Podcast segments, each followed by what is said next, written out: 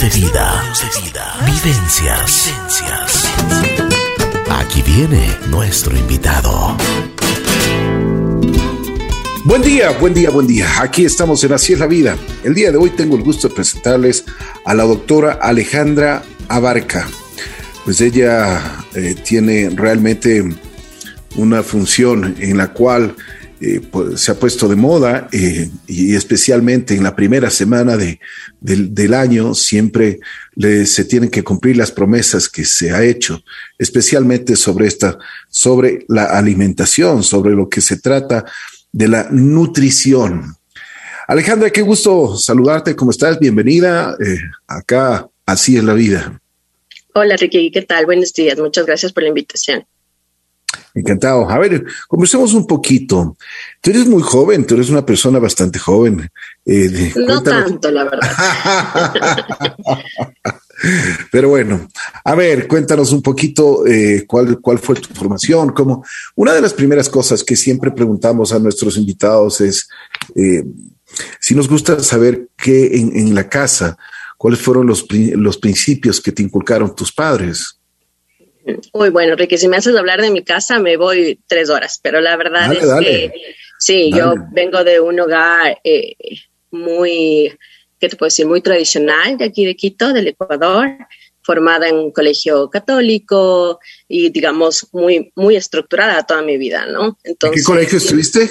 Yo estudié en Los Pinos. Ya, perfecto. Okay. Em, entonces, eso, eh, una formación bastante estructurada, como te decía. ¿Y te, gustó, te gustó la formación que te dieron? Sí, sí, sí, yo soy feliz con mi colegio. Qué bueno, qué, qué, importante. Oye, pero qué importante escuchar eso. ¿ah? Yo soy feliz en ese colegio, fui feliz en ese colegio. Fui feliz porque sabes que yo creo que es importantísimo las amistades que formas en el colegio. Entonces mis amigas, mis uñas y mugres son mis amigas del colegio. Entonces sí, son las que yo les digo eso a mis hijos, ¿no? Siempre los amigos del colegio son los que van a estar siempre. Entonces sí, le tengo mucho cariño a mi colegio. Qué bien, qué bien. Bueno, después del Colegio Los Pinos, ¿desde cuándo empezó a, a ti a seducirte la idea de ser doctora? ¿Y por qué? Bueno, verás, yo a mí, eh, mi sueño era ser veterinaria y es más, yo quería ser bióloga marina, pero mi papi me dijo, te vas a morir de hambre de veterinaria. Entonces, fue como que cambiando un poco de, estructura y, y, me encantó la medicina. Entonces, siempre estuvo en mi, en, mi, en mi eje seguir medicina, estudiar medicina.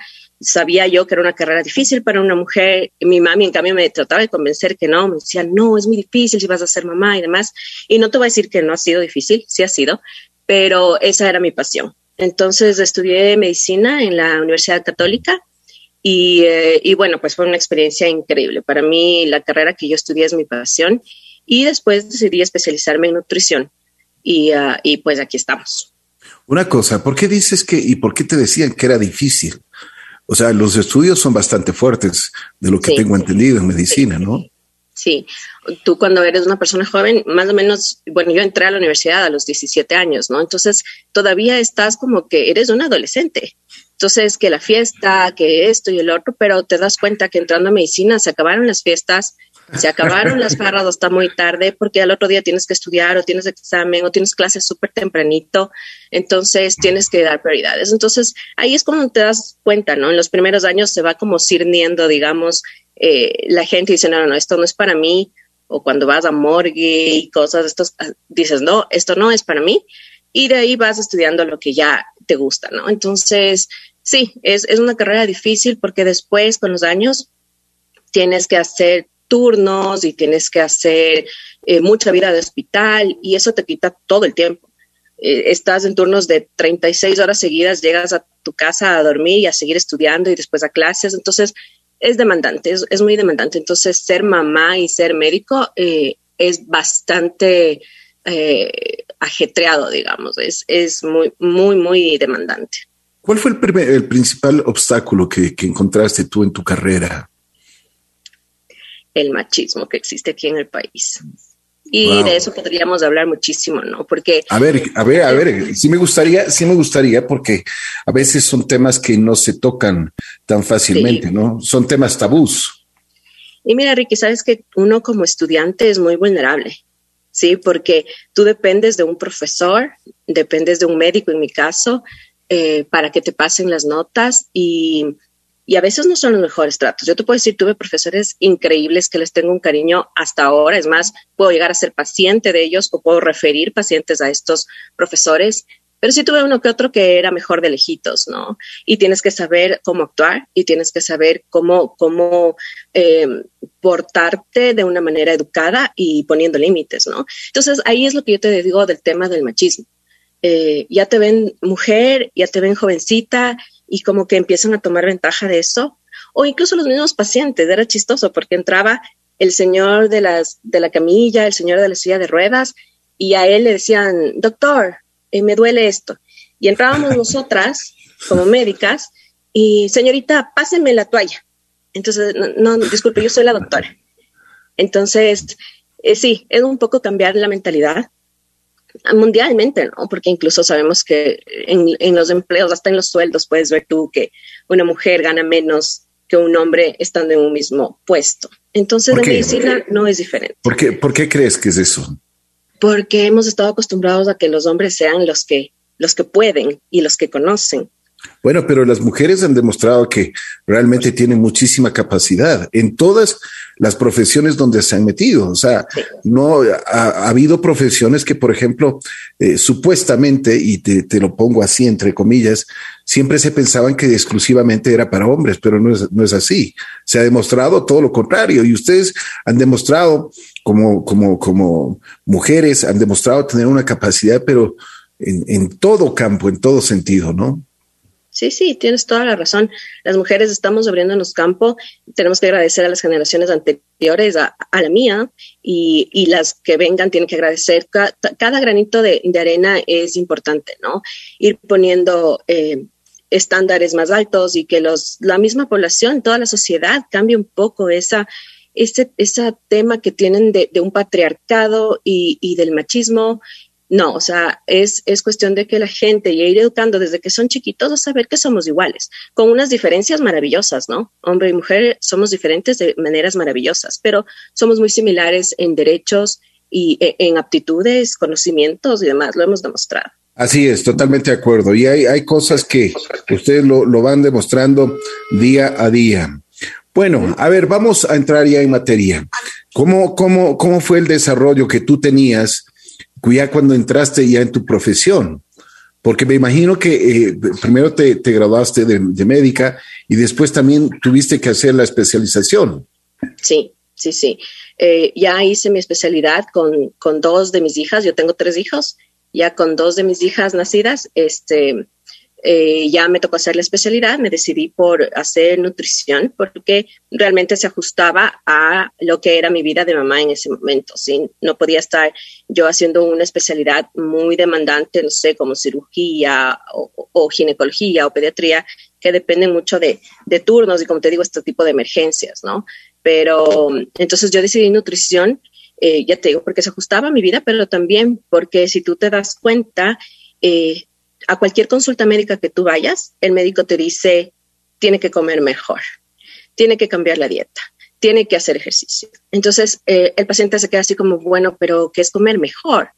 Entonces, ahí dije yo, wow, la nutrición es tan importante y ahí está el dicho, ¿no? Somos lo que comemos y, y es así. Entonces, eso se refleja en nuestra, en nuestra salud, en, nuestro, en nuestra forma de, de vivir. Entonces, por eso decidí la parte nutricional, me encanta eh, me encanta ver los progresos que puede haber en un paciente, un paciente que llega totalmente deprimido, con obesidad, que se ajusta a lo que a las recomendaciones que se le puede dar y después cambia su vida totalmente y es una persona mucho más productiva, es una persona más segura de sí misma. Entonces los cambios en nutrición son bastante reconfortantes. Si lo digo egoístamente, para mí como médico es bastante reconfortante ver un paciente que vuelve sano, ¿no?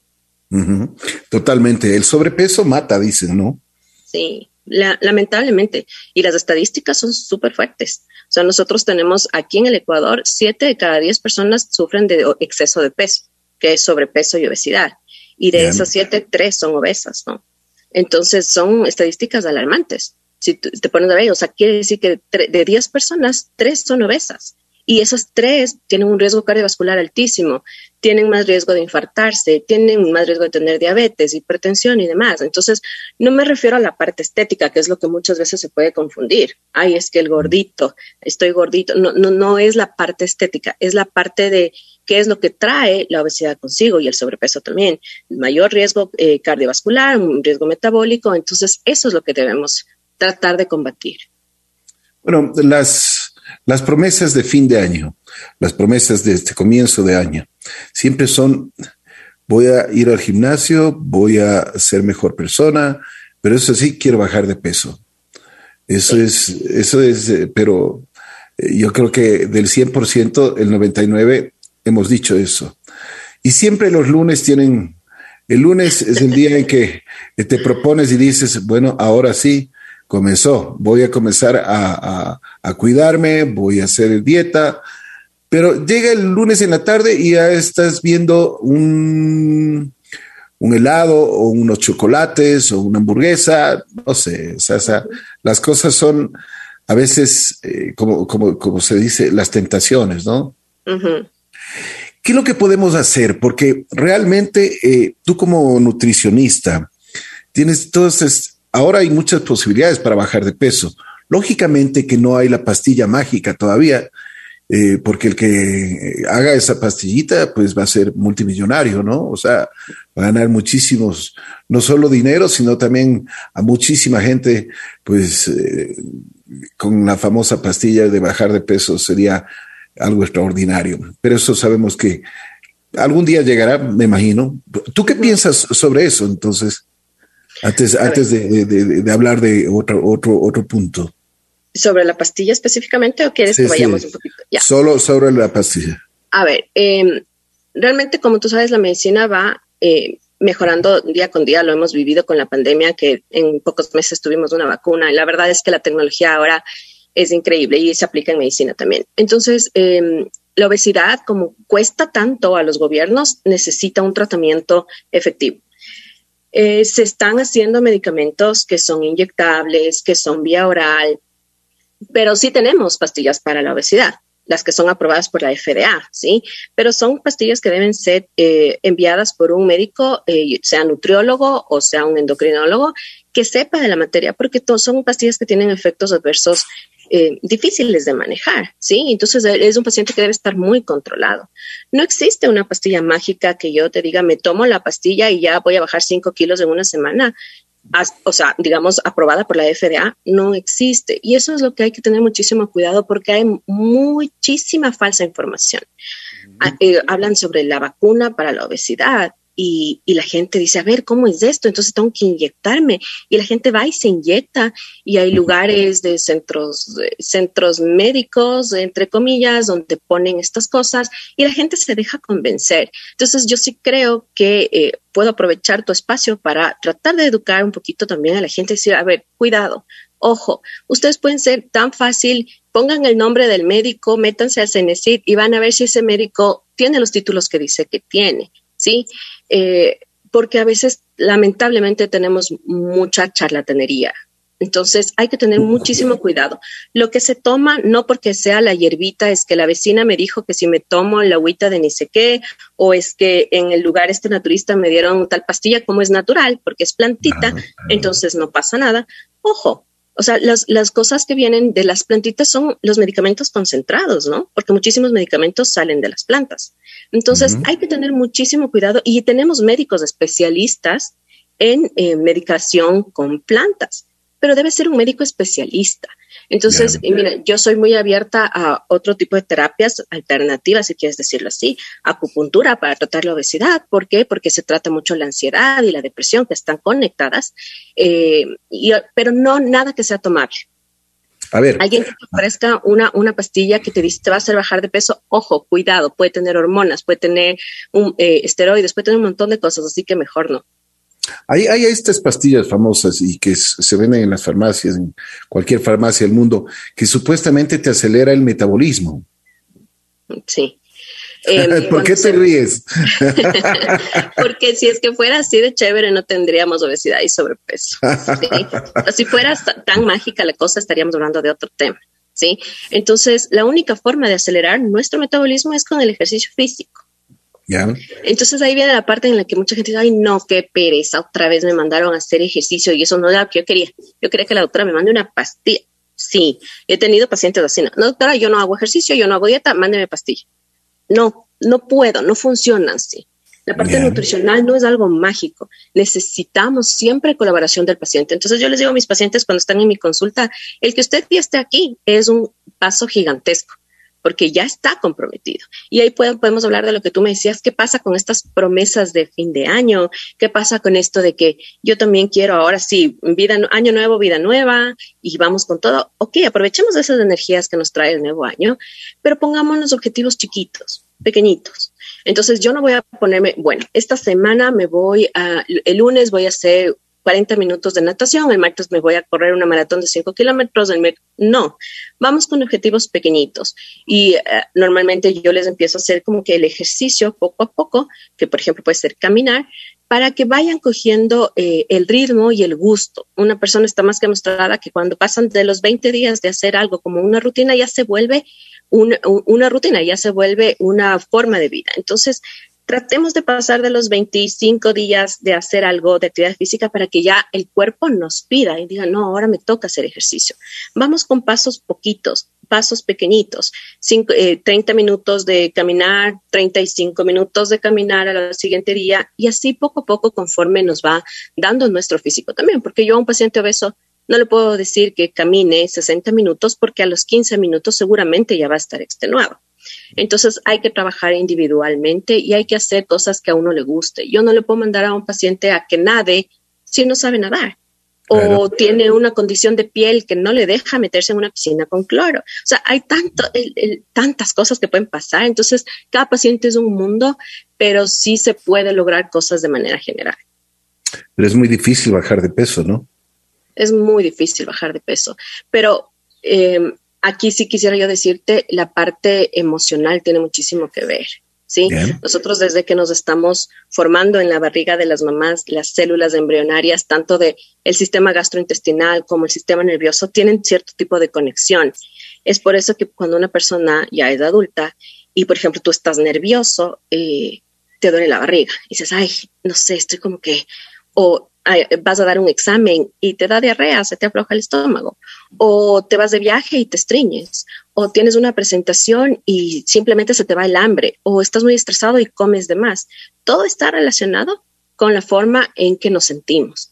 Entonces, eh, a mí me gusta trabajar mucho también con los psicólogos eh, para hacer terapia concomitante conmigo, para ir viendo qué es lo que pasa, porque hay mucha gente que, por ejemplo, comen solo emocionalmente, el comedor emocional.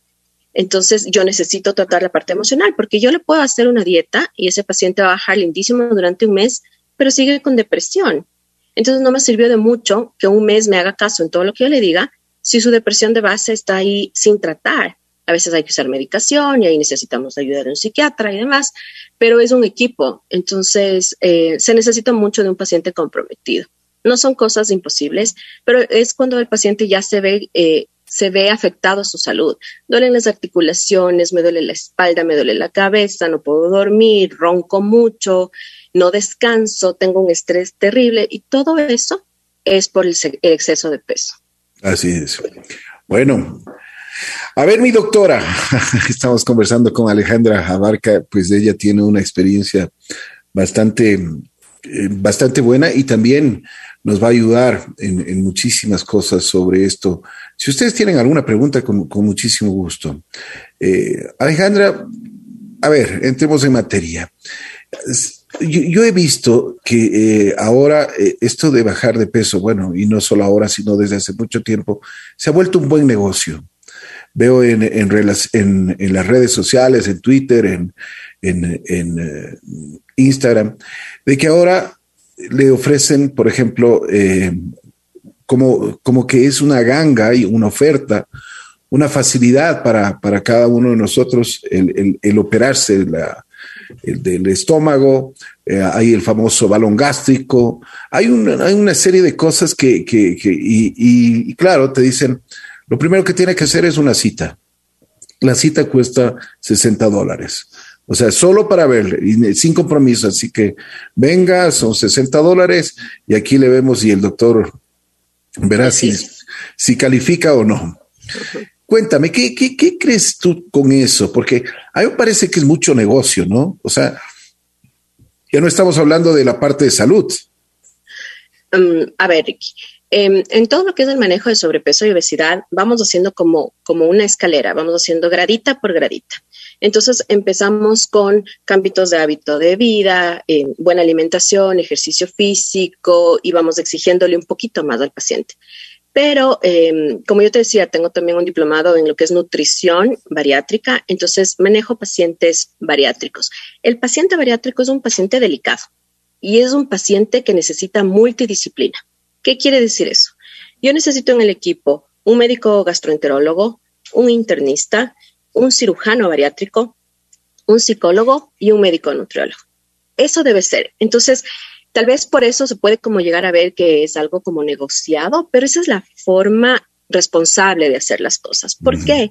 Porque el paciente bariátrico se somete a la cirugía y si no hubo un cambio de hábitos, si no hubo un cambio en su vida antes de la cirugía, ese paciente va a reganar de peso. Va a decir, qué bestia, me operaron mal, porque siempre, eh, me encanta esta parte, siempre es la culpa de los médicos, ¿no? Siempre los médicos tenemos la culpa. No es que me recetó mal, entonces es porque no se tomó el antibiótico como tenía que tomarse. Se tomó al primer día y como ya se sintió bien, entonces el doctor tiene la culpa. O, por ejemplo, en este tema de la cirugía, es que me, hice la bariátrica y a los tres años ya estoy otra vez obeso, entonces es culpa del cirujano que me operó mal. Entonces sí tenemos que cambiar un poco esa cultura y asumir nuestras responsabilidades. Entonces, en la cirugía bariátrica, primero sí hay que dejar súper claro que es el último de los steps, el último de los, de los eh, pasos a seguir en obesidad, porque es, si hablamos de la cirugía en sí, es un, es un eh, procedimiento invasivo, ¿no? Vamos a cambiar la anatomía, vamos a cambiar mm, eh, tu parte física y funcional. Ahora, el balón gástrico es una alternativa, y es una buena alternativa para no cambiar la estructura, para no cambiar tu anatomía. Entonces puede ser un paso previo para ver cómo ese paciente se adapta. Explícanos, eh, Alejandra, perdón que te corte. Eh, explícanos un poquito más sobre esto del balón, porque hay mucha gente que, o sea, o sea, sí nos gustaría saber qué es, el, esto del balón, cómo te meten. Eh, hay, personas que dicen que te inflan, que otras veces no te infla. O sea, sí me gustaría que, nos expliques sobre ese asunto. Punto uno. Y punto dos, esto de, eh, y, bueno, vamos a conversar después de esto de, de la operación, como tú dices, es el último paso que ya que se, que se tiene que seguir.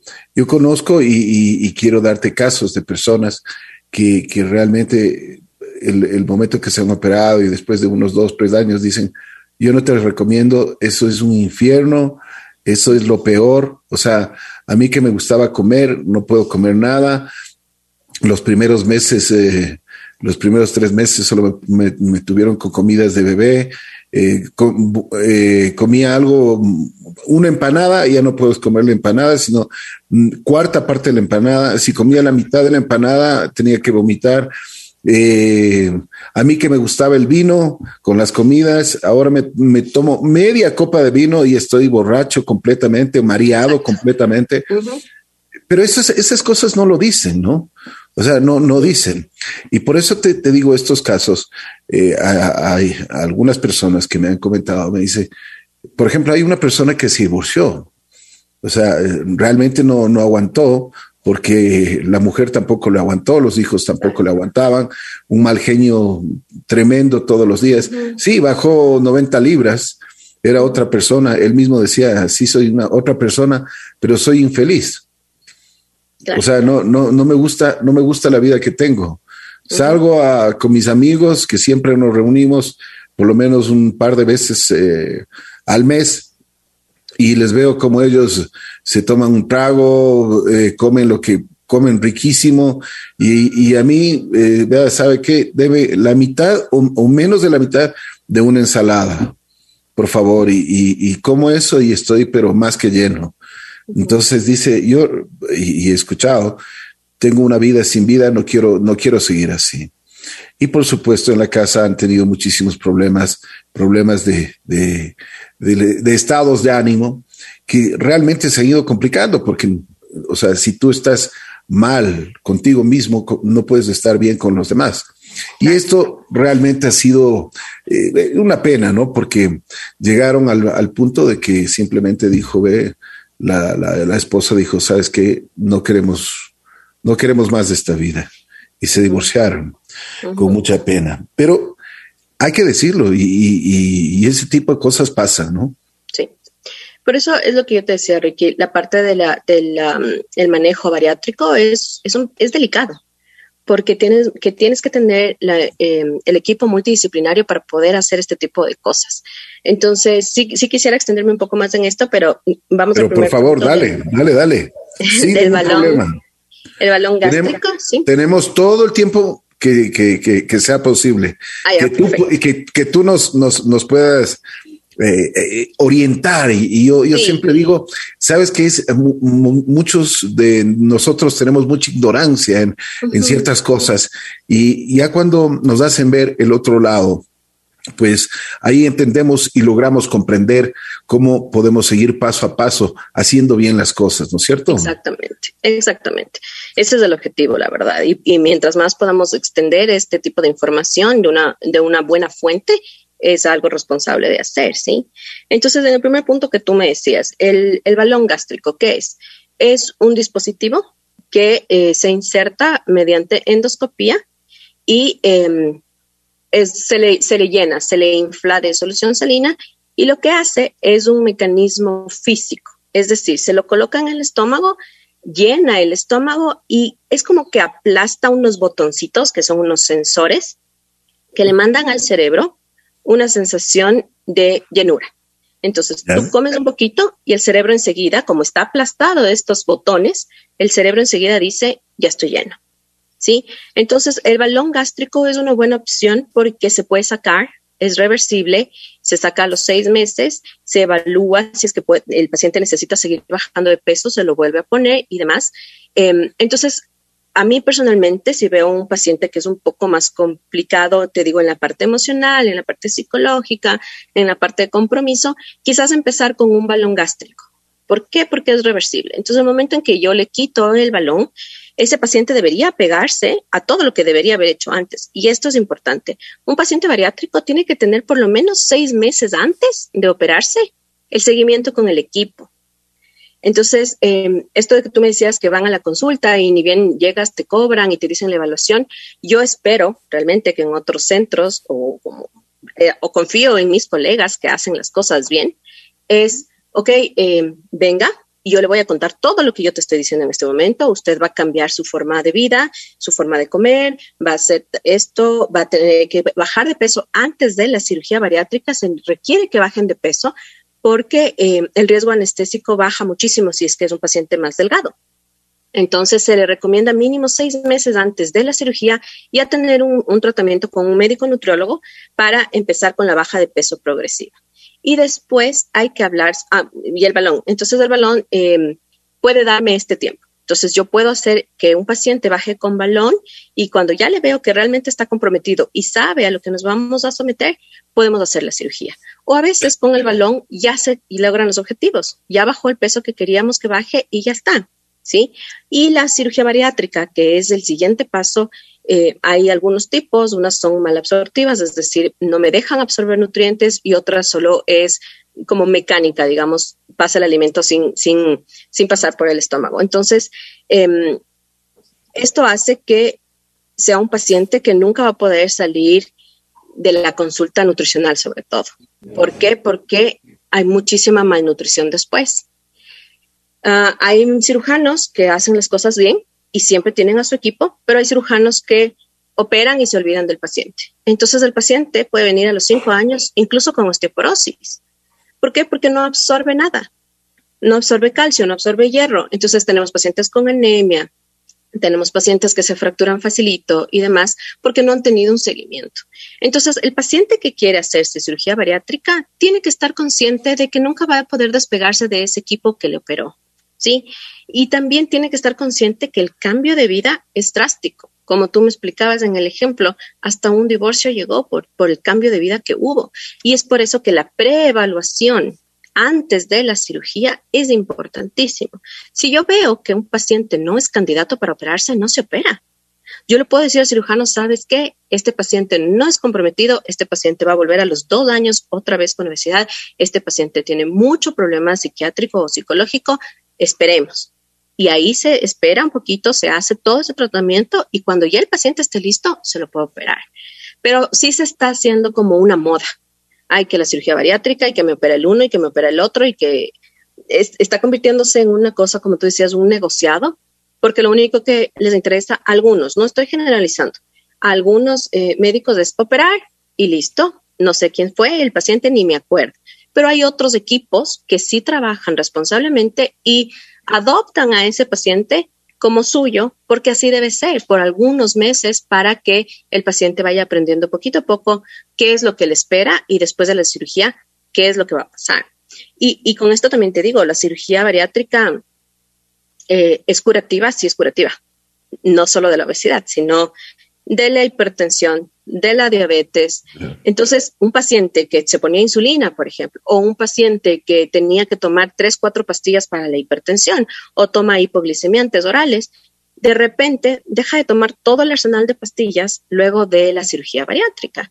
Entonces hay que manejarlo bien. Como yo te decía, cada paciente es un mundo, cada paciente se debe individualizar su tratamiento y explicarle y ser súper claros. Por eso yo eh, me dicen que soy muy conversona, la verdad, pero en mi consulta yo sí me demoro como una hora porque tengo que explicarle al paciente todo lo que va a pasar todo lo que va eh, a sufrir, porque no es fácil. Como tú decías, me tomo un vino y ya me siento mareado. Sí, Sí, porque todo se disminuye. O, por ejemplo, me como un chocolate y, puedo comerme un pedacito. Yo me comía, no sé, la barra de chocolate y ahora me tengo que comer un pedacito y ya no puedo almorzar porque con eso ya me llené.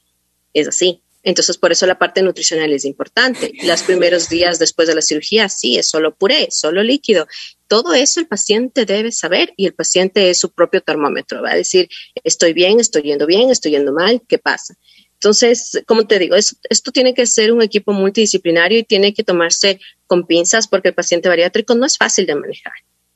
Y cuando, cuando te llegan a tu consulta y tú dices, ya, ya dieron el primer paso, eso es, eso es bastante ya, ¿no? O sea, el, comprometerse, el querer, el querer, el querer tener salud, porque no estamos hablando simplemente de, de libras, no estamos hablando de kilos, estamos hablando de salud.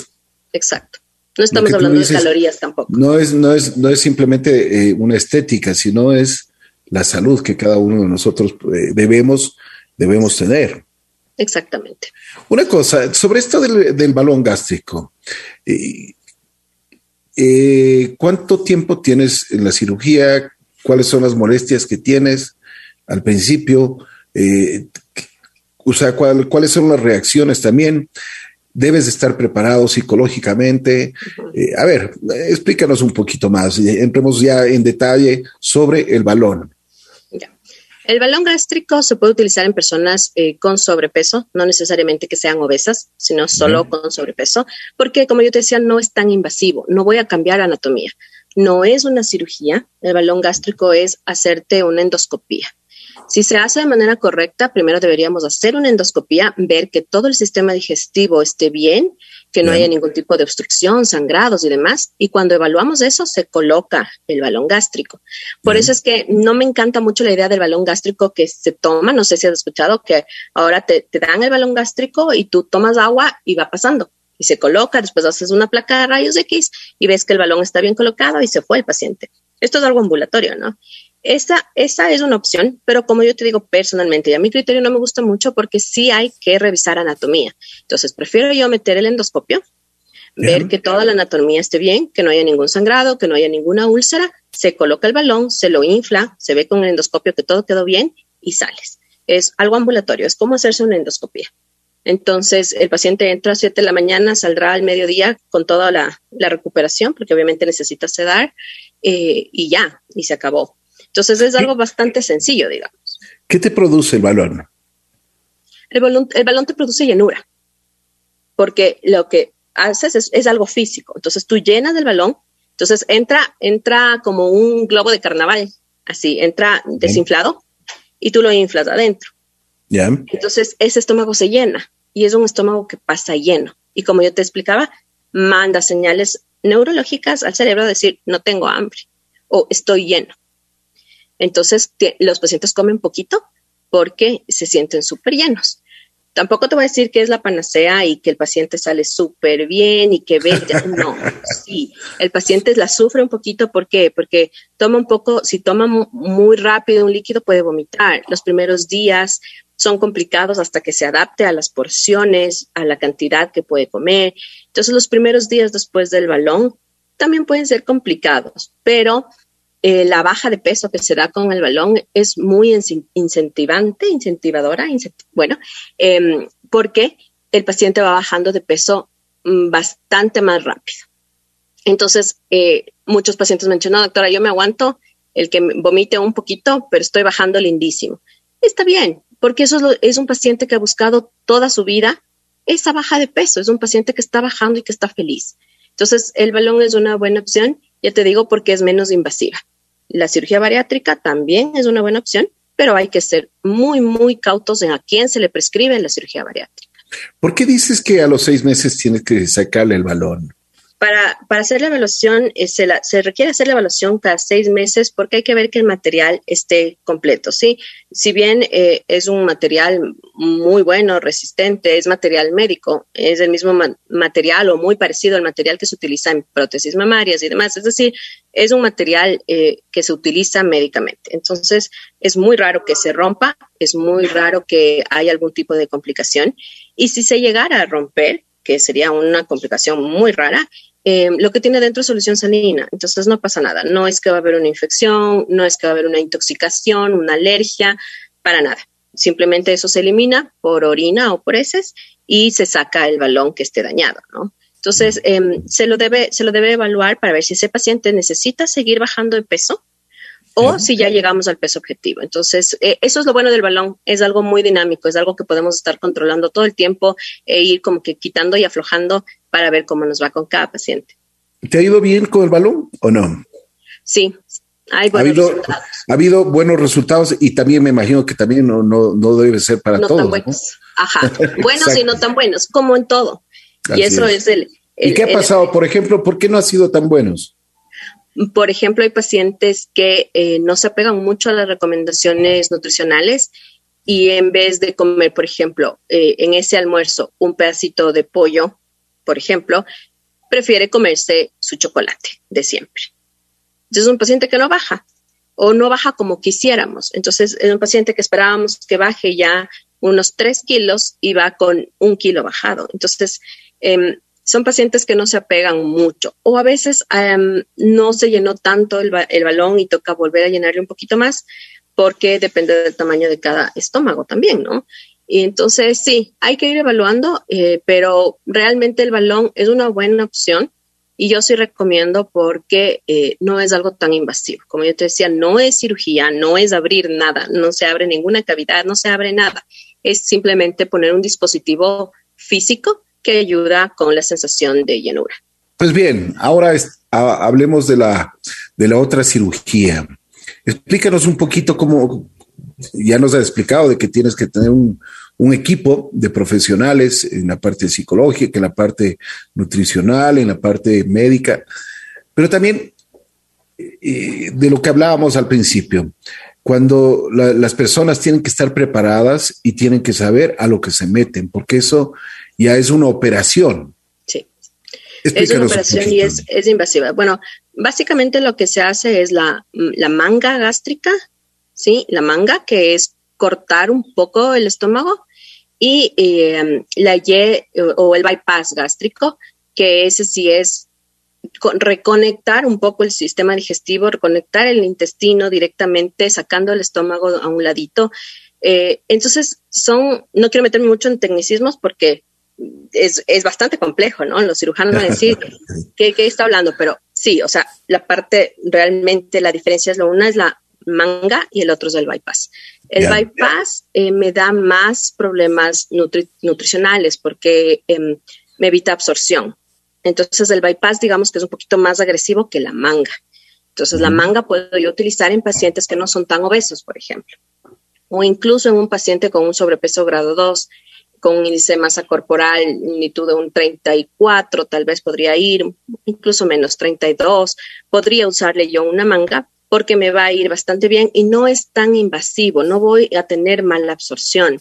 Entonces no me va a afectar tanto la parte nutricional, que ese es el problema realmente.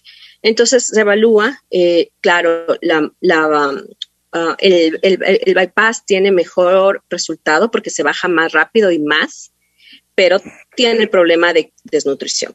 En cambio, la manga eh, se baja un poquito más lento, igual se baja, pero no hay el problema de mala absorción.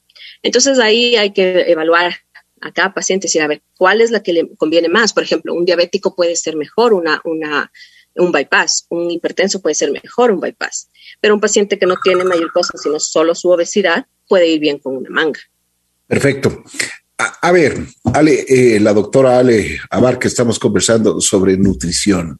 Aparte de todos estos tratamientos que tú nos eh, has comentado el día de hoy, también hay tratamientos en los cuales eh, la dieta, la, la, dieta común, que, la, que tu función como nutricionista nos vas indicando.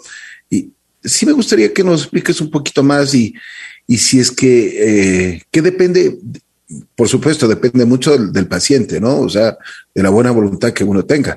Pero también, o sea, ¿qué, qué es lo que tú nos recomiendas y qué es lo que podemos hacer para que mantenernos con una buena alimentación, no perder muchos, eh, por ejemplo, no perder potasio, no perder, eh, o sea, un poco de cosas que, que, que, realmente necesita nuestro cuerpo. Exactamente, sí, Ricky. O sea, podríamos hablar de las cosas más generales que se puede recomendar. Bien. Em, básicamente es combinar bien los alimentos y que cada tiempo de comida tenga todos los nutrientes necesarios. Yo no soy fanática de las dietas que te quitan uno u otro grupo de alimentos porque normalmente suelen darte déficits nutricionales después. Hay condiciones médicas que sí se hacen, ¿no? Eh, el ayuno intermitente y estas cosas se hace para algunas condiciones médicas, pero no para todo el mundo. Y se pone de moda. Entonces aquí es lo que entra. Eso es lo que, qué, bueno, qué bueno que topaste ese, ese ayuno intermitente. Está de moda. Ahora he visto, pero en todo lado y todo el mundo comenta, ¿vale o no vale? O sea, ¿cuál es el procedimiento? Eh, o sea, lo que tú haces es someterle a tu cuerpo a un tiempo de estrés en el que no consume alimentos y eh, obviamente empieza a consumir lo que tiene en reserva. Pero lo primero que empiezas a consumir es el glucógeno que está en los músculos. Entonces, lo primero que te vas a consumir son los músculos con el ayuno que haces, ¿sí? Entonces, eh, funciona así, se pierde un poco de peso, pero no es la mejor manera porque estás perdiendo peso de músculo. Se utiliza para algunas eh, condiciones médicas, por ejemplo, en la epilepsia va bastante bien hacer ayuno intermitente em, y, condiciones muy específicas, pero no, no es algo que se debería hacer. Entonces, como te digo, son modas que se ponen, ahora está de moda el ayuno intermitente, después estará de moda, no sé, hay tantas cosas, coach nutricionales, coach de fitness, todo el mundo es fitness, todo el mundo eh, sabe de nutrición. Y, mira, yo soy parte, miembro fundador de los, de los médicos nutriólogos del núcleo Pichincha. Y cuando nos reunimos, siempre es un tema de conversación entre nosotros, ¿no? O sea, es como, wow, nos ha costado más de 10 años nuestra educación, pero todo el mundo sabe de nutrición. Y claro, eh, es, es, como algo hasta anecdótico, pero, pero es así y, la vecina lo que hace, eh, uno, a mí me funcionó tomar, no sé, el té de ni sé cómo, tómate esto. Y después viene, o los suplementos marca patito, que no voy a dar La uña, la uña de ni sé qué. Exacto. ¿Te acuerdas de esa? Llega el paciente con hepatitis fulminante al hospital. Porque como yo te decía, aunque sean cosas naturales, como tú dices, la uña de gato o este tipo de, hierbitas, no pasa nada porque es hierbita, llegan bien complicados al hospital y después sácales. No, pero es culpa del doctor que no me sacó, por eso me morí. es que es así. Entonces, eh, sí, es, es importante que, que, veamos que las cosas de, nutrición se las debe manejar bajo manos profesionales y no todo el mundo sabe. Por supuesto. ahora también, Ale, perdona que, eh, que te corte, pero ahora también he visto que hay una red que te ponen en la lengua que te cosen en la lengua para, para que no comas. Pero yo tuve un caso de una persona que le entrevisté hace algunos años atrás, de que casi se muere esta persona porque estuvo como dos meses con la, con la famosa red que en la lengua Oye, y le se infectó. y, le hizo, pero casi se muere. Estuvo en terapia intensiva como 10 días, o sea, porque realmente el, cuerpo de ella estaba infectado totalmente. Por supuesto, es un cuerpo. Casi se muere. No, es que eso te digo, cosas para bajar de peso va a haber miles y siempre va a haber y siempre ha habido.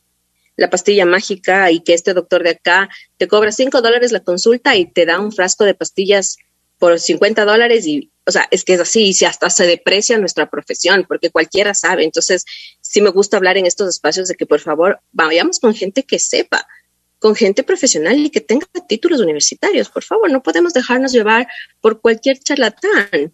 Entonces, eh, comer bien no es, no es algo mágico, bajar de peso no es algo mágico, es, es de constancia, es duro, hay que tener compromiso, hay que saber que uno tiene que seguir algunas normas, pero cuando uno hace eso y encuentra resultados, es satisfactorio para uno mismo, para nadie más. Y yo siempre les digo a mis pacientes, no estamos hablando de estética, no estamos hablando de que, ay, que bueno, ahora sí voy a estar bien para la fiesta de graduación o la fiesta de fin de año, lo sea. Voy a estar bien porque yo quiero estar bien, porque yo me quiero sentir bien conmigo, porque yo quiero estar sana. No es que quiero estar flaca y mostrando los huesos, no, no, quiero estar sana.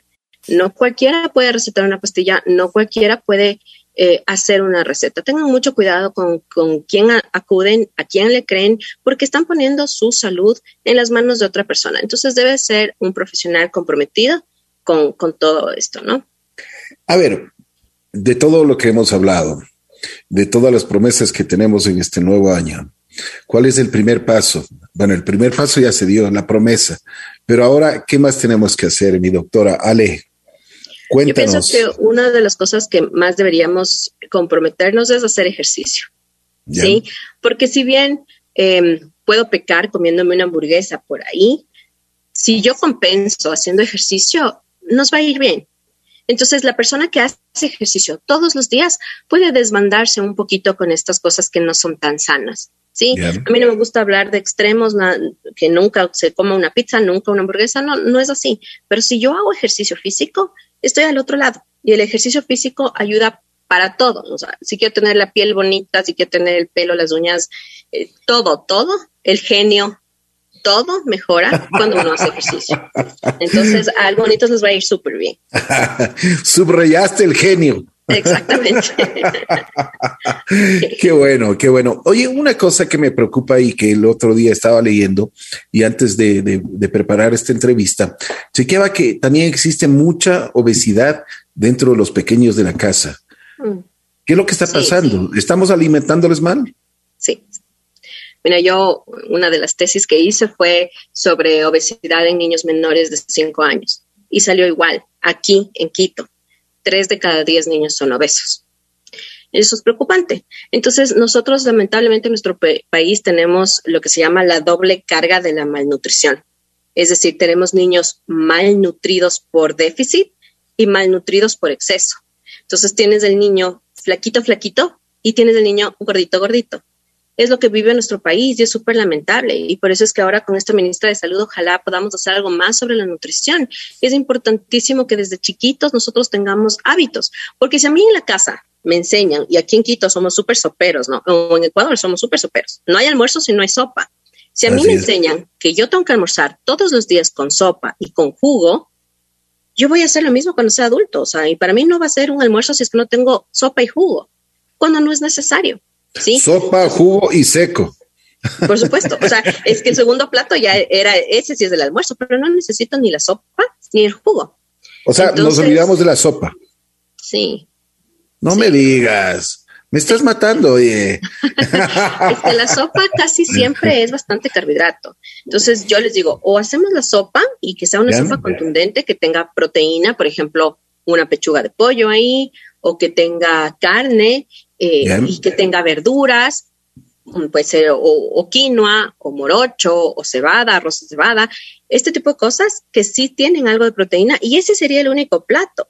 Pero es que nosotros almorzamos la sopa de quinoa con el hueso y con la carne y después el arroz con papa o el arroz con fideo y un pedazo de pollo. Ensalada ni se diga, ¿no? Nadie pone ensalada. Y después me tomo dos vasos de jugo porque tengo sed. Entonces, solo ahí, hablando de calorías, ya me pasé de las mil calorías. Entonces, No, es algo cultural también y por eso es que eh, hay que tener mucho compromiso con los niños. Las loncheras en los colegios, las cafeterías en los colegios tienen que ser manejadas también por un profesional de la nutrición para que sepamos qué tipo de alimentos deben comer o no. Los niños no deberían comer azúcar, punto. nadie necesita azúcar. ¿Para qué le das azúcar blanca a un niño? Y el azúcar blanca está escondido en muchísimas cosas, ¿sí? Eh, o preservantes, estos snacks que vienen en funda y todo esto que es facilito, pues ponerle en la lonchera, le mando en la lonchera la fundita de papitas y con eso le estoy dando unas calorías tan excesivas que no necesita. Pero si yo tengo además un niño que hace ejercicio físico, estoy al otro lado. Entonces, un niño debe hacer una hora de ejercicio a diario. Eso es, eso es la regla. Perfecto. Tú hablaste del azúcar. Yo creo que no solo para los niños, sino para los adultos, para todos los adultos mayores también. El azúcar eh, es realmente es muy, nos hace mal, ¿no?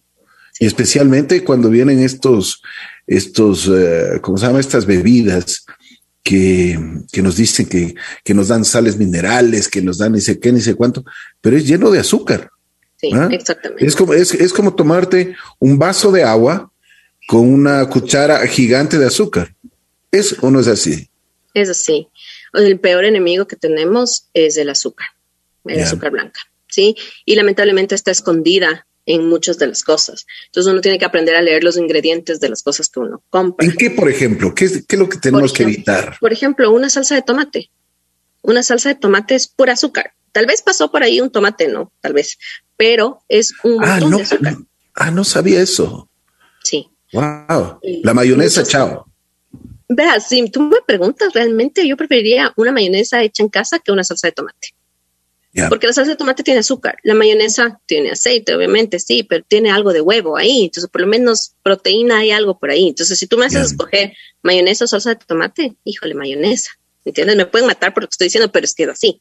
Entonces, eh, o las salsas, todas estas salsas, no sé, la salsa china, la salsa inglesa, las, todos estos tipos de salsas tienen demasiados preservantes. Chao, nada de eso ajá, aprender a sacar y condimentar la comida de diferente manera. No, no es comer feo, no es comer mal, es aprender a cocinar de una mejor manera. Bien, perfecto. A ver, por ejemplo, en, esto de los em, de los eh, estas barras energéticas que existen para los deportistas cuando tú estás yendo a la bicicleta y ese tipo de cosas. Eh, son buenas, son eh, ¿qué, pasa con eso? Porque hay ciclistas, por ejemplo, que queman eh, cinco mil calorías y necesitan eso, ¿no? Exactamente, es que estamos hablando ahí de otro tipo de, persona y otro metabolismo, ¿no? Entonces, si tú estás haciendo un ejercicio tan extenuante, eh, lo que necesitas es una energía rápida. Entonces, en estas barras que tienen azúcar, eh, me da eso, me da una energía rápida, entonces me da gasolina. Yo siempre digo, el, azúcar es la gasolina del cuerpo, entonces me da gasolina para continuar, pero no es lo mejor. Obviamente, si estamos hablando de que es un deportista de élite, pues una barra le va a ayudar para que no tenga un calambre, para que no tenga una hipoglicemia, porque obviamente está demandando, ¿no? Pero son casos muy, muy específicos. Por supuesto. A ver, ¿qué es lo que tenemos que hacer ahora? Eh, si es que nos das dónde te podemos encontrar, tus redes sociales, todo este tipo de cosas. ¿Sabes qué me gustaría proponerte? Y te lo digo sinceramente. Me gusta eh, lo que hemos hablado el día de hoy. Muy, realmente nos has alimentado en nuestro corazón, nuestro cerebro y en el estómago hasta también nos has hecho entrar en amor propio. Si nos gustaría hacer este tipo de pastillas, oye, en la radio, sabes que necesitamos información. La gente necesitamos mucha información. Y te propongo abiertamente a ver si es que podemos hacer eh, eh, ya para este 2022 eh, ir, yo diría, nutriendo a nuestra audiencia con todos estos elementos en, en, cosas muy pequeñas, pero que realmente hoy, hoy me has dado una luz en muchas cosas y que nos tenemos que cuidar más que nunca porque eh, lastimosamente, como tú dices, por ejemplo, el azúcar, el, eh, el, tener este tipo de salsas que no vamos a, no, no les vamos a, a, condenar, pero, pero sí hay que cuidarse, ¿no? O sea, hay que cuidarse. O sea, no pasa nada si nos comemos unas papitas fritas, tranquilo, y, o sea, una vez al, al mes, fresco. Hay opciones, ajá. Sí, sí, o sea, y, verlas, verlas, o sea, lo más importante es tomar conciencia de que nuestro cuerpo tiene que alimentarse bien. Por ejemplo, una, antes de olvidarme, ¿qué, piensas, por ejemplo, tú de comerse el, huevo, hacer unos huevos fritos o hacer unos huevos revueltos todos los días? ¿Es o no, vale la pena o no vale la pena? Porque muchas veces dicen, cuidado, el huevo no es, no es lo que uno cree, ¿no? Tiene mucha grasa, tiene muchas cosas. A ver, em, el huevo es la proteína base para los cálculos nutricionales. Con eso te digo todo. O sea, el huevo es el mejor alimento que hay. ¿sí? El colesterol del huevo no sube el colesterol sanguíneo, ya hay muchísimos estudios que lo comprueban. Entonces, una persona con colesterol alto puede consumir huevo. Obviamente no te vas a hacer un omelette con cinco huevos, ¿sí? O sea, no, pero sí puedes consumir un huevo diario. Huevo cocinado, un huevo en omelette, un huevo en, tortilla de huevo o un huevo revuelto. Eh, por ejemplo, yo a mis pacientes les digo, el huevo revuelto podemos enriquecerle y picarle por ahí unos champiñones y picarle unos pimientos, una cebollita, como para tener un poco más de vitaminas y además tengo ahí más sabor. Entonces, em, se puede hacer así, ¿no? Eh, no fritos. Y además pueden comprar un sartén súper buenos de estos que no necesitan aceite, se puede poner solo con agua y se fríe con agua. Em, y se puede consumir un huevo diario sin ningún problema. Los niños también, los niños deberían consumir un huevo diario todos los días, un huevo diario, eh, porque es la proteína base. Entonces, con los niños también estamos formando músculo, entonces es importante que a veces hay niños que yo me puedo morir cuando viene la mamá y me dice, no, es que mi hijo no desayuna. es como que, ¿qué? ¿Por qué no desayuna? Entonces, por eso los que no desayunan se engordan, ojo, ¿no? Entonces, aquí el que quiera bajar de peso tiene que desayunar. El que no desayuna se engorda. Y peor un niño que salga de la casa sin desayunar. Entonces, el que, el que no eh, desayuna se engorda. Sí. ¿En serio? Sí, está comprobado, está comprobado porque es un mecanismo que tu cuerpo siente esa hostilidad de ayuno y lo que hace es que la comida que tú tengas la guarda y la reserva porque dice, no, aquí ya me van a tener ocho horas de ayuno, así que mejor me guardo. ¿Y cómo se guarda? En grasa. Entonces, a diferencia de lo que la gente dice, mejor no como para adelgazar, mejor come poquito, pero cada cuatro horas más o menos. Oye, doctora eh, ¿realmente vale el... Eh, el, tomarse un vaso gigante de agua antes de ir a una, un almuerzo, por ejemplo. Sí, el, el, agua un poquito, no, un vaso gigante, yo te diría un poquito, Normal. un vaso de, ajá, unos 250 ml más o menos con agua tibia, porque eso lo que hace es estimular los movimientos intestinales. ¿Ya? Y te da un poco de llenura también. Entonces, en vez de comer toda la montaña de arroz, voy a comer una porción pequeña de arroz con la ensalada, la proteína. Entonces sí me puede ayudar un poquito en esa parte de saciedad y en algo de movimiento intestinal. Entonces no, no, no le veo mayor problema. Perfecto. A ver, cuéntame entonces ahora, ahora sí, tus redes sociales donde te podemos encontrar, porque eh, después de esto hay mucha gente que quiere ya eh, eh, tener una, un contacto personal contigo y eso es lo que hemos hablado. No todas las personas tenemos una, eh, la misma anatomía, anatomía, no tenemos el mismo, eh, realmente necesitamos cada uno tener y personalizar, personalizar lo que estamos haciendo y lo que tenemos que vivir, ¿no? Exactamente. Sí, bueno, yo soy eh, muy abierta a que me escriban por mi WhatsApp, no tengo ningún problema, yo normalmente respondo. Mi número de teléfono es el 0992 36 21 30. normalmente atiendo en Quito o en Cumbayá. Eh, me escribe. Doctor Ale, Ale, dame despacito, como diría Fonsi, ¿no? Despacito. es el 099 2 36 21 30. Bueno, todos los gorditos, todos los gorditos le vamos, todos los gorditos le vamos a tener por ahí a la doctora Ale, pero Pepa. Sí, sí, sí. La verdad es que a mí me encanta cuando ven, vienen mis pacientes gorditos y que estaban listos para una cirugía bariátrica y al final bajaron tanto ya conmigo que dicen, ya no voy a hacerme, ¿no? Ya no necesita. Entonces, es, es muy, muy reconfortante, tanto para el paciente como para mí. Además que sabes que no solo tus conocimientos eh, realmente hay que valorar, sino también tu carácter, tu forma de ser, que eso es importante, ¿no? Sabes cómo, sabes cómo llegar al, paciente con una sonrisa, con, con, una amabilidad, con, o sea, darle ánimo, porque muchas veces cuando te dicen, es que tienes que bajar de peso, mira lo gordo que estás, o sea, mira lo gorda que estás, ya no te entra nada, o sea, y, y, llegas un rato que dices, a ver, a ver, a ver, un ratito, o sea, sí sé, porque eh, el estar excedido muchas veces es un tormento para la persona que está excedida. o sea, no sabes, no sabes, no sabes qué camisa, qué, blusa, el, pantalón es un tormento ponerse un pantalón porque te sale un eh, ajustado a la cintura eh, que lo único que quieres es eh, desabrocharte y listo. Exacto.